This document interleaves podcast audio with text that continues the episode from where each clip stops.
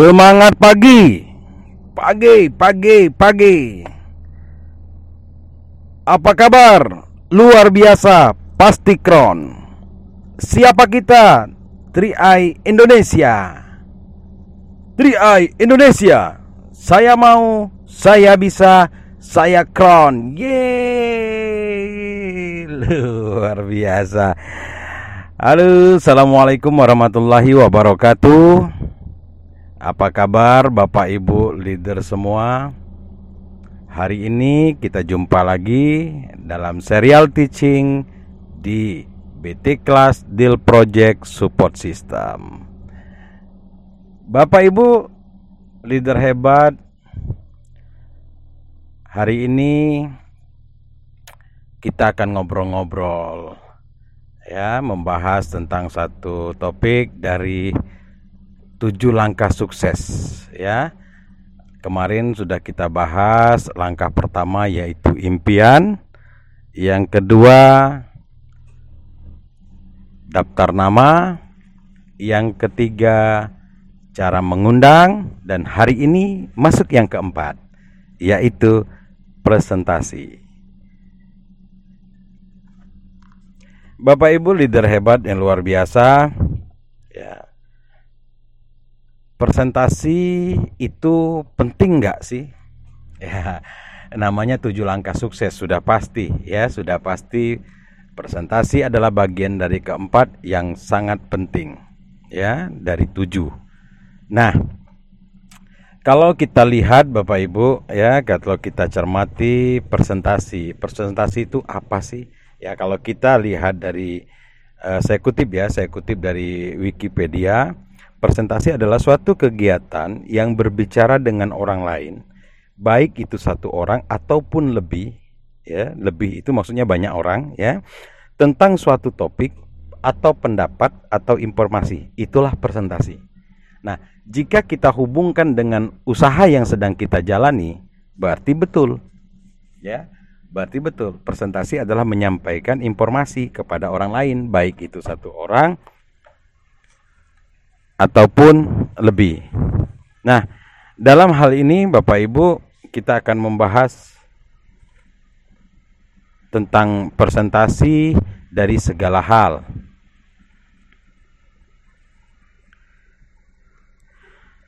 Yang pertama, ya, yang kita bahas itu uh, jenis presentasi. Ya. Ada empat pembahasan kita sore ini. Yang pertama tentang presentasi yaitu yang pertama itu jenis presentasi. Nah, kalau kita kutip secara umum ya. Presentasi itu ada yang bersifat informatif. Ya, informatif yaitu memberikan informasi. Yang kedua itu demonstratif yaitu demonstrasi ya menunjukkan kelebihan sesuatu hal ya dibandingkan dengan hal yang lainnya. Yang ketiga itu persuasif yaitu merubah cara pola pikir ya, merubah cara uh, pendapat ya, pendapat orang seperti ini kita ajak untuk merubah menjadi pendapat yang seperti kita inginkan ya. Yang keempat itu inspiratif ya, memberikan inspirasi. Nah, itu kalau kita lihat dari jenis-jenis presentasi. Nah, kalau kita hubungkan dengan usaha kita, ya Bapak Ibu semua, ya, kalau kita hubungkan dengan usaha kita, cocok, ya. Oke, kita presentasi. Presentasi kan kita memberikan informasi, ya, informasi tentang ada program baru yang menguntungkan masyarakat. Yang kedua, Ya, kalau kita hubungkan. Yang kedua demonstrasi, memberikan kelebihan-kelebihan. Ya, tentu dong dengan program usaha kita, program 3i Network banyak kelebihannya dibandingkan program-program yang lain. Ya. Persuasif, ya, merubah cara pandang. Nah, kita tunjukkan ya, ketunjukkan cara mereka selama ini dengan mengelola keuangan dengan cara baru dari 3i Network. Yang keempat, inspirasi. Ya, kita tunjukkan uh, apa sih kelebihan dan manfaat yang sudah didapatkan. Jadi presentasi itu simpelnya begini, ya. Ini kalau saya ambil ya, saya kutip dari Wikipedia, saya ambil. Jadi presentasi itu adalah menyampaikan informasi, ya. Apa pun sebesar apa pun, ya, selengkap apa pun ataupun sedikit pun ya nggak lengkap tapi sedikit yang kita sampaikan itu maksudnya ya. Itu adalah memberikan informasi. Berarti kita udah presentasi? Iya. Ya nah presentasi kepada siapa? Ya tentu kalau kita uh, ikuti langkah sukses berarti presentasi ke daftar nama ya. Presentasi ke daftar nama.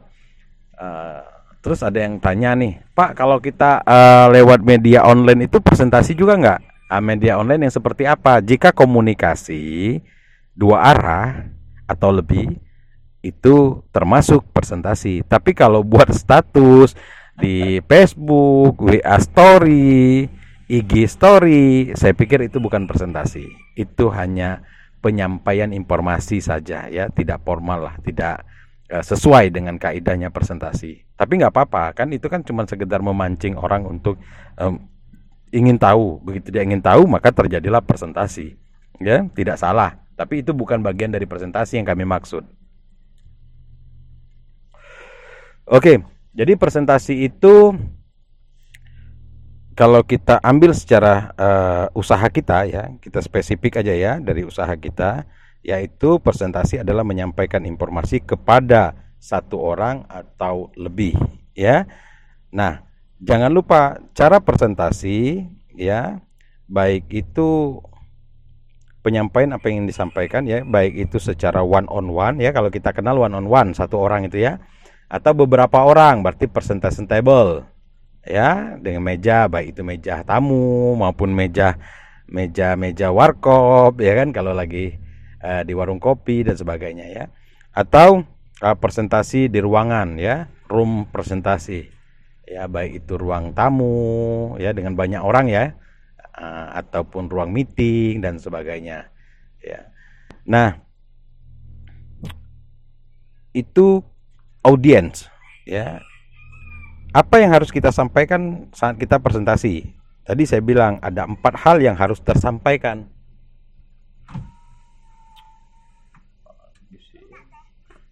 ada empat hal yang harus uh, kita sampaikan saat kita presentasi ya yang pertama informasinya harus sampai, ya. Saya ulang lagi, yang kedua demonstrasi, ya. Kita harus tunjukkan kelebihan.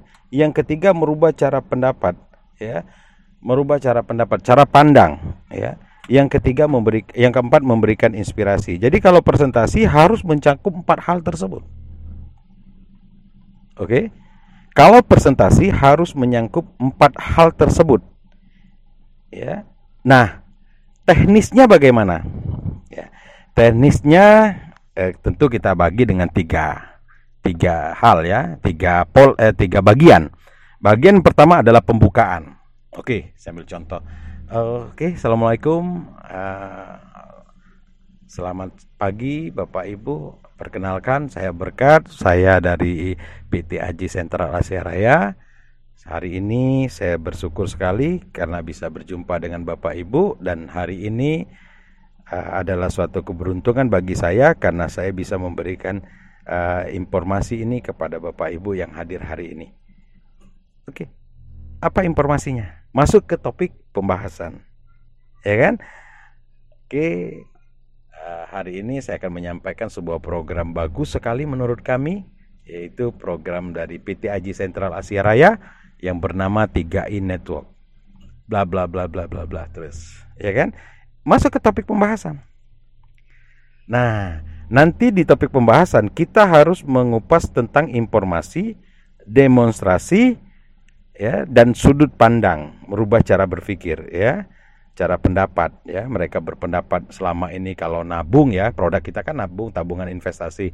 Kalau nabung itu di bank, nah kita rubah, ya, ada menabung dengan cara yang lain, ya. Terus penutup, nah penutup masuk di bagian inspirasi ya closing statement biasanya begitu ya nah, jadi empat hal ya dalam presentasi yang harus kita sampaikan mencakupi kalau kita bagi kan pembukaan yang kedua topik pembahasan yang ketiga penutup jadi simple Iya, jangan tiba-tiba ujuk-ujuk kita harus kenalkan, eh ini ada CAR lo, kita kenalkan dulu pembukaan dulu, ya atau pembukaan dan penutup lah pembahasan nggak dibahas. Kadang-kadang orang hanya menyampaikan informasi tanpa demonstrasi, tanpa memberikan perbandingan. ya kan? Kadang-kadang juga orang memberikan informasi, memberikan perbandingan, bahkan lebih tragis lagi membandingkannya dengan sangat-sangat menjelekkan. Nah, itu juga tidak boleh. Ya. Ya, kita tidak tahu audien kita. Jangan-jangan audien kita adalah ya rival bisnis kita. Ya, atau maaf, dia mereka mereka memiliki cara pandang yang lama. Ya kan? Kalau sudah terlalu jelek, mereka sudah sulit gitu kita arahkan. Akhirnya mungkin mereka timbul apatis.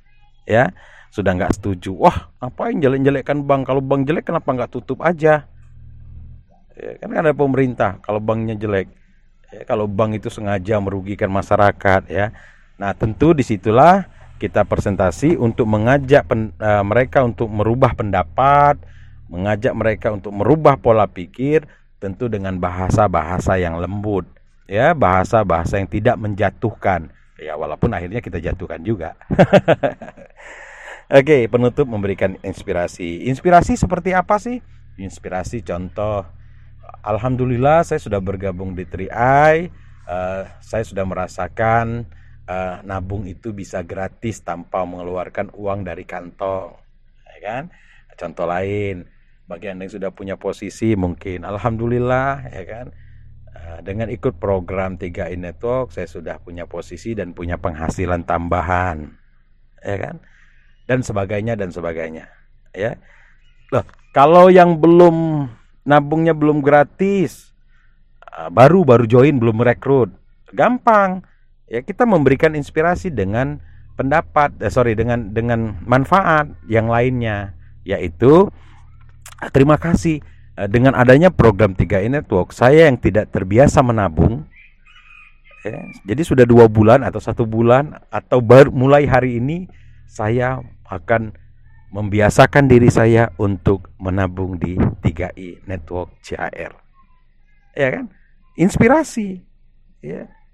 Inspirasi. Jadi inspirasi itu tidak harus selalu dengan nilai uang, bisa juga dengan ilmu, bisa juga dengan uh, sikap kita dalam mengelola keuangan. Jadi, oke itu poin kedua ya. Jenis presentasi dan cara presentasi. Ya. Nah, kita tahu ya kita tahu kita mau presentasi one on one atau uh, presentasi table atau presentasi room meeting ya. Atau kita pun belum tahu kita belum tahu nih mau presentasi diajak mitra presentasi di mana atau kita nanti diundang oleh calon prospek kita mau presentasinya di mana. Nggak apa-apa nggak usah khawatir ya. Sedikit orang banyak orang presentasinya sama ya. Hanya kalau sedikit orang, gunakan bahasa-bahasa sehari-hari. Kalau banyak orang, gunakan bahasa-bahasa universal, bahasa banyak orang, ya. Ya, contoh lah contoh. Contoh. Ya kalau berdua mungkin kita bisa open mind, ya, open mind. Ayolah, anakmu kan masih ada dua tiga orang, belum punya tabungan kan? Akan ah, gitu. Tapi kalau universal, kita nggak bisa menuju ke satu orang ya. Ayo bapak ibu kita menabung demi masa depan anak-anak ya kan? Sama tujuannya tapi konsep pengucapannya ya universal kalau banyak orang. Oke. Itu kita masuk kedua alat dan bahan presentasi. Menurut saya bapak ibu ya dalam sebuah perencanaan presentasi kita harus betul-betul siap karena begini, pengalaman saya, kalau kita tidak siap dengan alat dan bahannya saja, terus terang, rasa kepercayaan diri kita turun. Bukan hilang ya, turun ya. PD-nya turun gitu loh. Bayangin kalau kita alat dan bahannya lengkap. PD-nya naik nggak? Ya, yang saya rasakan percaya diri itu naik. Makanya saya himbau ke semua mitra-mitra 3i khususnya di tim BT Class Deal Project Support System ya ke mana-mana siapkan. Ke mana-mana siapkan alat bantu karena kita tidak tahu kapan kita ketemu orang yang memang harus kita presentasi. Ya kan? Nah apa itu alatnya? Alat yang pertama yang harus kita miliki dan selalu stay ada di dekat kita ya yaitu alat tulis. Ya alat tulis yaitu pulpen pena atau spidol. Syukur-syukur dua-duanya kita punya. Ya spidol whiteboard ya Oke. Yang kedua apa? Kertas, ya, kertas kosong, ya. Saya tidak pernah ketinggalan kertas kosong Bapak Ibu, kecuali kehabisan. Kalau ketinggalan nggak pernah, ya. Selalu ada kertas kosong. Kenapa? Karena presentasi tanpa menulis itu sama aja dongeng. Ya. Kecuali room meeting. Ya. Kecuali room meeting, ya, kecuali di ruangan. Ya, mungkin whiteboard nggak ada, alat untuk minta menulis nggak ada, ya sudah, apa boleh buat. Tapi saya lebih suka kalau di room meeting itu ada whiteboardnya juga. Ya perhatikan, perhatikan di training-training yang saya buat, ya atau uh, acara-acara BUP yang memang saya siap yang mengadakan. Ya beda kalau saya diundang ya, saya mengadakan. Tapi kalaupun saya diundang, saya selalu minta ada whiteboard nggak? Kenapa? Karena presentasi tanpa menulis, menurut saya sama aja seperti cerita dongeng. Ini pendapat saya ya. Ini pendapat saya. Sama aja seperti cerita dongeng. Karena titik fokus orang melihat tidak, tidak ada titik fokusnya. Ya. Kan ada slide pak. Kan ada modul pak. Ya ya bisa sih bisa. Tapi titik fokusnya masih masih tidak uh, tertuju pada saat kita menuliskan. Mereka betul-betul melihat titik yang kita lakukan itu. Oke ya. Yang kedua apa? Brosur. Ya usahakan ada brosur. Usahakan walaupun fotokopian nggak apa-apa nggak apa-apa ketimbang nggak ada. Ya brosur ya. Yang tidak kalah penting harus punya modul. Kita nyebutnya modul ya. Ya bahasa kerennya flip chart. Harus ada flip chart atau modul. Kenapa? Karena sama seperti orang maaf maaf saya selalu mengatakan begini. Maaf ya kalau yang non muslim ya non muslim pun pasti hal yang sama terjadi. Ustadz atau kiai berbicara tanpa dalil yang jelas maka sudah dipastikan. Ya sudah dipastikan ada keraguan contoh contoh makan harus menggunakan tangan kanan ya Loh, kalau cuma ngomong seperti itu, itu perintah. Tapi kalau Ustadz itu ngomong, maaf ya, Ustadz kayak ngomong, makan itu harus menggunakan tangan kanan karena ini kebiasaan Rasulullah yang dihadiskan oleh hadisnya sohi lagi. Ya, nah kalau begitu kuat loh. Kita bisa cari ya, di kitab-kitab kumpulan hadis, kita bisa cari. Ya, bener nggak? Gitu loh. Jadi ada pembuktian berbalik. Nah sama, presentasi tanpa flip chart, mereka nggak bisa. Bahkan cenderung lupa setelah kita jelasin. Tapi kalau pakai flip chart, maka terlihat jelas ya. Oke. Jangan lupa juga kalau di room meeting itu menggunakan laptop dan infocus ya, laptop ya, notebook atau laptop dan infocus. Ya intinya pakai slide lah. Ya, pakai slide. Terus uh, usahakan handphone aktif ya dan bersinyal karena apa? Karena kita bisa menunjukkan mobis dan sebagainya. Oke, yang terakhir saat kita presentasi jangan lupa membawa formulir kosong. Kenapa? Karena begini, rasa ingin itu tidak lama. Ya. Rasa ingin itu tidak lama. Sebenarnya bukan tidak lama, rasa ingin itu bisa lama, tapi mudah berubah khususnya bagi mereka orang-orang baru. Jadi begitu mereka bagaimana?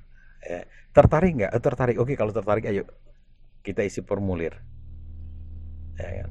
Gimana? Kapan mau bergabung? Hari ini kita isi formulir. Jadi ada kekuatan untuk menentukan saat kita punya formulir. Tapi bagaimana kalau kita presentasi tanpa formulir? Kurang. Ya. ya ibarat lagu gitu kan. Ya, sayur asam kurang garam ya kan gitu asam tok ndak ada asinnya ya jadi begitu ya bapak ibu ya alat dan presentasi alat tulis alat dan bahan ya alat dan bahan presentasi alat tulis ya kertas kosong brosur flip chart handphone formulir ada enam kalau di room meeting gunakan slide ya yaitu alat untuk memancarkan slide berarti kan laptop dan in, in focus ya. Oke. Itu alat dan bahan presentasi ya. Kita sampaikan presentasi kita ya dengan mengutip e, cara presentasi tadi ya. Yang keempat ya.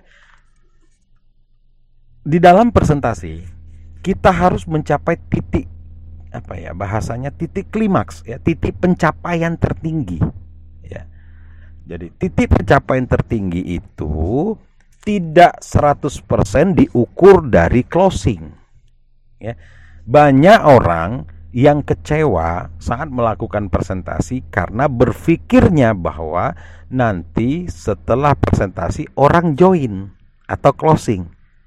Menurut saya itu salah besar. Menurut saya itu salah besar. Memang tujuan akhir dari presentasi adalah closing, memang. Tapi tidak serta merta harus tolak ukurnya adalah keberhasilan presentasi ya. Tolak ukurnya adalah closing setelah presentasi. Ya. Tidak di situ tolak ukurnya. Loh, kenapa Pak Berkat? Ya karena begini, tingkat pemahaman orang ya ini berdasarkan IQ, pengalaman, pengetahuan dan sebagainya ya karena ada uh, tolak ukur tolak ukur tersebut. Jadi tingkat saya ngomongnya tingkat pemahaman aja ya kita nggak boleh ngomong IQ tinggi, IQ rendah ya nanti ada yang tersinggung ya kan. Ya, wah saya IQ-nya rendah berarti saya bodoh pak. ya kita nggak usah bahas itu ya. Yang kita bahas tingkat pemahaman. Karena tingkat pemahaman ya bisa jadi IQ tinggi tapi pergaulannya selalu rendah bisa jadi ya kan. Karena hal-hal seperti itu menentukan ya. Jadi sehemat saya ngomong begini. Tingkat pemikiran seseorang ya daya tanggapnya itu berbeda-beda. Maka dari itu tidak bisa jadi tolak ukur saat setelah presentasi orang join. Ya. Tidak bisa jadi tolak ukur. Ya. Nah, yang jadi tolak ukur adalah saat setelah kita presentasi orang paham. Nah, itu tolak ukurnya keberhasilan presentasi. Jadi keberhasilan presentasi kita diukur dari seberapa tingginya tingkat pemahaman orang yang kita presentasi dengan apa yang sudah kita presentasi. ya, Bapak Ibu ya. Jadi kita bicara one on one, presentation table, room presentasi. Berapa banyak orang yang paham? Ya kan? Begitu banyak orang yang paham, maka di situlah tingkat keberhasilan presentasi kita menjadi tolak ukur. Ya, begitu sudah dipresentasi tanyakan gimana? Kamu paham dengan program ini? Ya harus tanyakan. Agar kita mengukur bahwa presentasi kita berhasil nggak? Itu loh. Ya. Jadi kita harus membuat bukti keberhasilan presentasi, ya. Bukti keberhasilan presentasi adalah audien paham atau tingkat keberhasilan presentasi diukur dari berapa banyak orang yang paham apa yang sudah kita presentasikan. Ya. Yang kedua, tolak ukurnya, ya. Nah, yang kedua itu adalah berimbas dengan closing, ya. Jadi begini, di dalam bisnis 3 in network, closing uh, sorry sorry, ya. Jika tingkat pemahaman apa yang kita sampaikan saat presentasi itu tinggi, maka tidak sulit kita untuk mengajak mereka untuk ikut. Ya, maka tidak sulit karena mereka udah paham, ya kan? Nah, apa yang perlu kita lakukan begitu mereka sudah paham? Yang kedua ini, apa? Ajak mereka untuk mendaftar. Ya. Mendaftar secara administrasi dulu. Ya kan? Oke, gimana? Udah paham? Paham. Paham manfaatnya? Paham. Paham cara kerjanya? Paham. Oke, kalau sudah paham, uh, ayo saya mengajak kamu untuk bergabung. Ini formulir, ya. Uh, nanti dia bereaksi. Ada yang bereaksi positif langsung untuk ikut, ada yang bereaksi untuk menahan. Ya, bukan tidak ya, menahan. Waduh, nanti dulu lah deh. Aku pikir-pikir dulu. Oh, tidak masalah kamu berpikir hari ini, besok dan lusa. Tidak masalah. Yang yang penting isi dulu formulir. Karena begini, lebih baik isi formulir dulu baru kamu pikirkan. Kenapa? Karena menghemat waktu. Nanti kalau kamu tertarik, saya sudah punya data. Jadi nggak perlu lagi kita ketemuan sekedar untuk ngambil data. Eh, sampaikan seperti itu. Ya. Tapi kan Pak, kalau dia batal kan kita sia-sia. Nggak apa-apa. Ini fungsi untuk mengikat. Ya, fungsi untuk mengikat. Oke, kita isi formulir, foto KTP, tanda tangan, baru kita minta. Nah, di awal tadi kan saya udah presentasi nih. Ya, kalau mau bergabung di sini ada biaya administrasi 50.000, uang tabungan setor ke sini ke sini. Nah, kamu keberatan nggak kalau saya minta administrasinya sekarang juga? 50.000. Kunci fungsinya apa? Fungsinya untuk mengambil ID. Jadi ID kamu sudah diblok terlebih dahulu. Ya. Nanti kalau ada orang bergabung berikutnya berikutnya bisa jadi, jangan berjanji ya. Tapi sampaikan begini aja. Bisa jadi orang tersebut nanti akan di bawah strukturmu. Karena ID-mu lebih dulu. Ya kayak orang ngambil nomor antrian deh. Ya kan? Kayak orang ngambil nomor antrian. Kalau kamu udah ngambil nomor antrian walaupun kamu nggak duduk di meja antrian, kamu udah punya nomor antriannya jadi pasti dipanggil nantinya. Ya kan? Nah, sampaikan seperti itu. Jadi orang nggak berpikir, iya ya. Kalau saya datang aja ke suatu tempat ada antrian, saya nggak ngambil nomor antrian ya sampai kapan pun nggak mungkin dipanggil. Walaupun saya datang prolog pertama, kalau ngambil antrian nomor 10 ya nomor 10 saya baru dipanggil. Itu. Mindsetnya berubah ya. Ya kayak seperti di presentasi tadi ya, persuasif ya, ya pendekatan agar dia merubah mindsetnya. Seperti itu lakukan. Begitu sudah menyerahkan uang 50 ribu, daftar baru tanya, kamu mau nab mulai nabung kapan? Waduh aku pikir-pikir dulu dekat. Ya, aku tanya dulu istri, tanya suami, tanya ini, tanya itu, lihat ini, lihat itu, pelajari dulu, pelajari nanti. Ya, ya silakan. Kalau sudah begitu alasan uh, ucapan mereka, oke okay, nggak apa-apa. Saya beri waktu kamu tiga hari ya saya beri waktu kamu satu minggu. Ya, jangan biarkan mengambang. Nah, kebanyakan mitra-mitra kami, mitra-mitra saya, membiarkan mengambang. Kapan kamu nabung? Aku bulan depan deh. Oke, bulan depan. Mengambang loh itu. Karena maunya dia. Bayangin, maunya orang, orang yang belum tahu. Ya. Saya katakan 90% seperti ini gagal. Gagal join. 90% saya pastikan orang-orang seperti ini 90% gagal join. Ada yang tetap join ada. Tapi kalau kita ambil sampel 10 orang, ya 9 di antaranya gagal. Ya, kecuali berkelompok. 10 orang satu kelompok, ya pemimpinnya ngomong oke okay, berarti oke okay semua. Ya itu beda lagi ya. itu bukan sampel namanya. Kalau kita sampling ada 10 orang, ya kita dapat data seperti itu di tempat yang berbeda tidak saling mengenal, mereka saling mengenal. Kita try kita coba maka sudah dipastikan 90% gagal ya kalaupun nggak gagal mengundur lagi biasanya begitu ya nah jadi untuk mengikat kita minta oke okay, kapan kamu mau nabung minggu ini? Minggu depan. Atau saya minta kepastian kamu deh tiga hari sampai satu minggu deh. Ya kita yang minta. Kenapa? Karena kita yang memberi ya.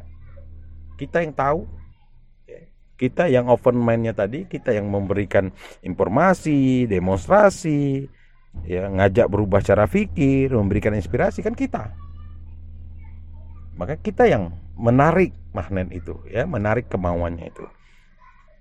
Ya jadi bapak ibu simple saja ya ada empat hal yang sudah saya sampaikan yang kelima ya yang terakhir hal-hal apa yang kita harus sampaikan saat presentasi? Yang pertama, ya, hal-hal apa yang perlu kita sampaikan saat presentasi? Yang pertama, ini sengaja saya buat terakhir, ya, agar kita nggak terkesan uh, presentasi lama, ya. Jadi bapak ibu nanti nerapkannya mulai dari yang pertama aja siapin siapin siapin apa yang mau saya presentasi oh begini cara presentasi begini apa yang harus saya presentasikan. Oke kan begitu? Oke yang pertama ya profil perusahaan. Ya harus dijelaskan profil perusahaan. Ya yang kedua program. Investasi insurance income. Ya. Yang ketiga yang harus kita jelaskan ya pengembangan bisnis. Masih di income tapi sudah pengembangan bisnis ya. Apa yang harus dilakukan saat dia mau ngembangin bisnisnya? Ya. Sederhana kalau saya jadi bapak ibu ya. Kamu ikuti tujuh langkah sukses kamu ngembangin bisnis kamu sukses seperti leader-leader seperti ini leader ini leader ini leader ini leader itu ya oh mau sekali kamu mau punya penghasilan begini seperti ini punya penghasilan seperti, punya posisi ini punya posisi pokoknya apa pun lah bapak ibu ceritakan dalam memberikan inspirasi tadi begitu dia mau sederhana saja kamu harus ikuti tujuh langkah sukses. Uh, apa tujuh langkah sukses? Gampang. Kamu buka podcast. Ya, ada leader kami yang memberikan edukasi di sana. Langkah pertama apa, langkah kedua apa, langkah ketiga apa, langkah keempat, kelima, keenam, dan ketujuh. Oh, kalau sudah langkah ketujuh, saya pasti sukses. Iya. Ibarat perjalanan memang kamu belum sampai, tapi arah perjalanan kamu sudah benar sesuai peta perjalanan. Gitu aja. Simple. Ibu nggak perlu, bapak ibu nggak perlu. Oh, buat impian, impian tuh begini-begini. Nggak perlu dulu, nggak perlu, nggak perlu. Karena orang baru, ya orang baru, orang baru nggak perlu diedukasi sedetil mungkin. Bukan berarti kita memisahkan, tidak, tidak. Tapi mempermudah caranya agar kita tidak terkesan superhero, ya, agar kita tidak terkesan superhero. Lah ini Pak Berkat buat podcast terkesan superhero. Tidak Bapak Ibu saya sebenarnya tidak suka buat seperti ini. Tapi karena memang saya cari, saya cari, saya cari tidak ada, ya apa boleh buat dong daripada saya dan mitra saya ngawur. Ya akhirnya saya buatlah podcast ini. Jadi Bapak Ibu sederhana, ya ngomongnya. Kalau kamu mau sukses, ya ikuti tujuh langkah sukses yang ada di podcast. Simple aja. Jadi semua mitra Bapak Ibu hari ini satu, besok dua, tiga, bulan depan tujuh, bulan depan lagi dua puluh. Semuanya yang mau bisnis, yang mau sukses mendengarkan instruksi atau sumber yang sama. Kalau mereka mendengarkan sumber yang sama, tentu hasil yang didengarkan juga sama. Yang dikerjakan sama. Bisnis kita cepat tumbuh nggak? Cepat. Itulah bentuk dari sistem multiplikasi. Bukan sekedar duplikasi, tapi multi. Bayangin, yang ngomong satu, yang dengerin sepuluh. Sepuluh melakukan hal yang sama.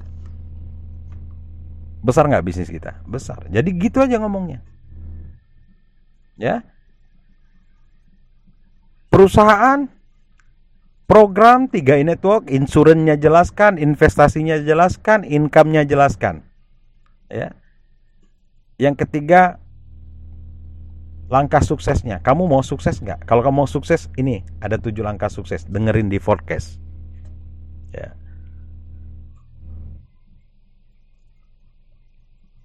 Itu harus kita jelaskan.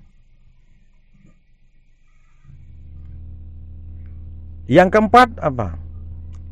Kita teamwork. Nah, kita teamwork ini kadang-kadang banyak orang salah. Oh, kita bekerjanya tim, Pak ya. Bisnis saya dibangun dengan tim ya, Pak ya. Kebanyakan orang salah, ya.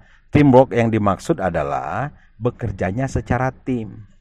Bukan timnya bekerja sama-sama. Banyak loh, serius.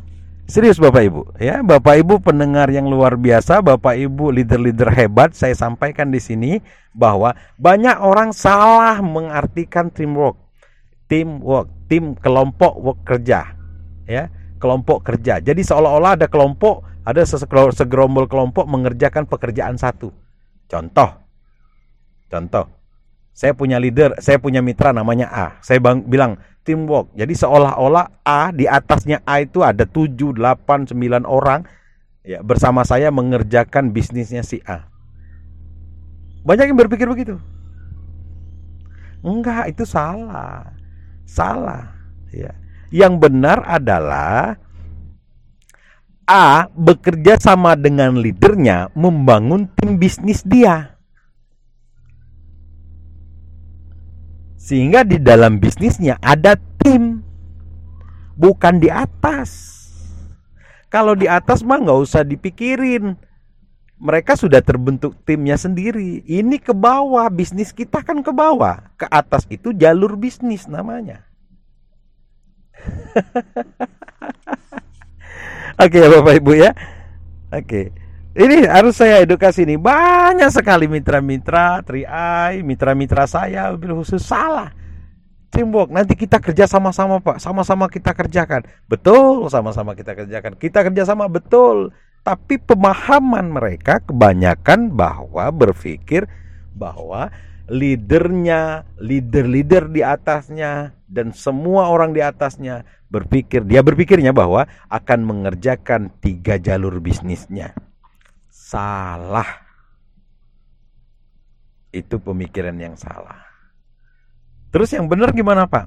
Oke, di dalam networking itu itu mungkin benar sih di konvensional, tapi di networking gini. Di dalam networking adalah jalur-jalur bisnis kita ke atas itu akan membantu kita membangun tim bisnis kita. Bukan tim-tim di atas kita membangun bisnis kita, bukan.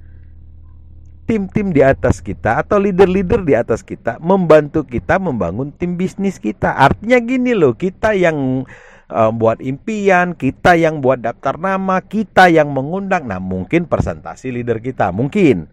Kalau bisa kita handle sendiri, handle sendiri.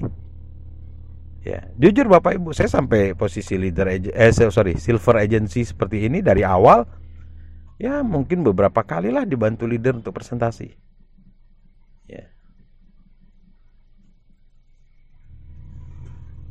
Bukan berarti saya nggak butuh leader saya untuk bukan, bukan. Bukan berarti leader saya nggak peduli sama saya, bukan juga ya. Kita berpikir positif aja. Yang jelas leader saya punya mitra banyak. Ya, untuk saya terbatas. Bayangin kalau dia punya mitra 30, loh, kalau dibagi sehari satu berarti saya cuma sekali dong sebulan. Bulan depan nambah lagi mitranya. 30 masing-masing rekrut satu, berarti 60. Saya kebagian berapa? Dua bulan sekali dong. Makanya saya ambil kesimpulan, saya lakukan sendiri. Nah sama, saya berharap Bapak Ibu juga melakukan hal yang pernah saya lakukan. Ya. Dibantu leader itu kita sekedar belajar aja, belajar bagaimana sih cara presentasi. Oh, begini ya. Udah ATM aja. Amati, tiru, modifikasi. Ya kan ada istilah ATM kan? Amati cara leader presentasi, tiru cara leader presentasi, modifikasi, sesuaikan dengan kebutuhan. Ya saat kita presentasi. Oke? Okay?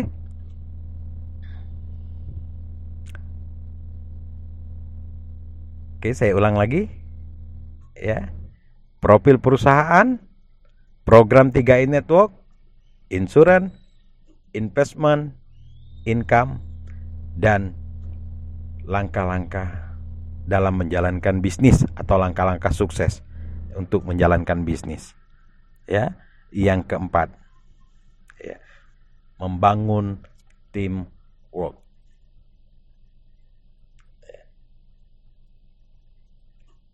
Oke, Bapak Ibu.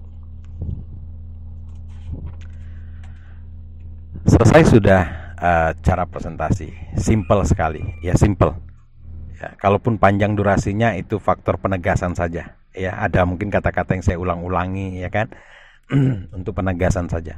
Ya. Presentasi itu simpel. Singkatnya adalah kita ketemu orang bercerita, mengajak mereka untuk ke arah yang kita inginkan dan mereka tidak merasa terintimidasi, mereka tergiring, merasa tidak tergiring namun ter, terarah, ya terarah ke yang kita inginkan dan mereka mengikuti langkah-langkah kita. Ya. Kenapa? Karena 3 bukan azas manfaat. Sekali lagi, 3 jauh dibandingkan multi level yang pernah saya ikuti. Ya, 3i itu sedikit sekali memberi keuntungan kepada kita yang mengajak. Ya, lebih tepatnya banyak menguntungkan orang yang kita ajak. Ya. Belum lagi kalau orang kita ajak sukses. Tambah banyak lagi, ya. Nggak sukses aja sampai lima tahun aja bisa nabung gratis aja jauh lebih banyak menguntungkan orang yang kita ajak. Ya. Atau tidak dapat bonus sekalipun sampai lima tahun tetap masih lebih banyak untung orang yang kita ajak. Ya. 3i berbeda, mengajak betul-betul tulus. Jadi jangan sungkan untuk presentasi. Jangan malu untuk presentasi. Ya. Jangan malu untuk presentasi, jangan sungkan untuk presentasi. Jangan pilih-pilih untuk presentasi. Ya, tetap ya. Tetap kita terus melakukan presentasi. Ya, karena presentasi nilainya ibadah Beda Bapak Ibu. Kalau kita jual produk, percaya deh, otak kita masih kepikiran. Ini kalau produk laku saya untung sekian. Ya. Nanti dia akan beli lagi, nanti akan beli lagi, beli lagi, beli lagi, beli lagi. Atau kita ajak member, saya dapat poin. Ya, downline saya ada poinnya jadi. Kalau 3i, betul. Saat kita bicara orang ini mau, saya dapat referensi 50 ribu. Betul. Tapi kalau kita hitung secara keseluruhan, jauh lebih banyak manfaat dia. orang yang kita ajak. Jadi nggak usah sungkan-sungkan untuk kita presentasi karena presentasi 3i bukan azas manfaat. Ya. Oke, Bapak Ibu, ya, leader yang hebat, uh, mungkin penyampaian tentang presentasi versi saya, ya, versi berkat Saputra seperti ini. Saya akan unggah dua versi lagi dari leader-leader yang berpengalaman di lapangan. Ya, kita tunggu versi kedua dan versi ketiga dari leader hebat. Ya, salam sukses dari saya ya BT Class Deal Project Support System mempersembahkan podcast untuk kita sharing, kita belajar bersama. Ya, mohon maaf kalau ada salah kata, lebih dan kurang saya mohon maaf. Ya, saya akhiri. Wabillahi taufiq wal hidayah. Wassalamualaikum warahmatullahi wabarakatuh. Go Kron.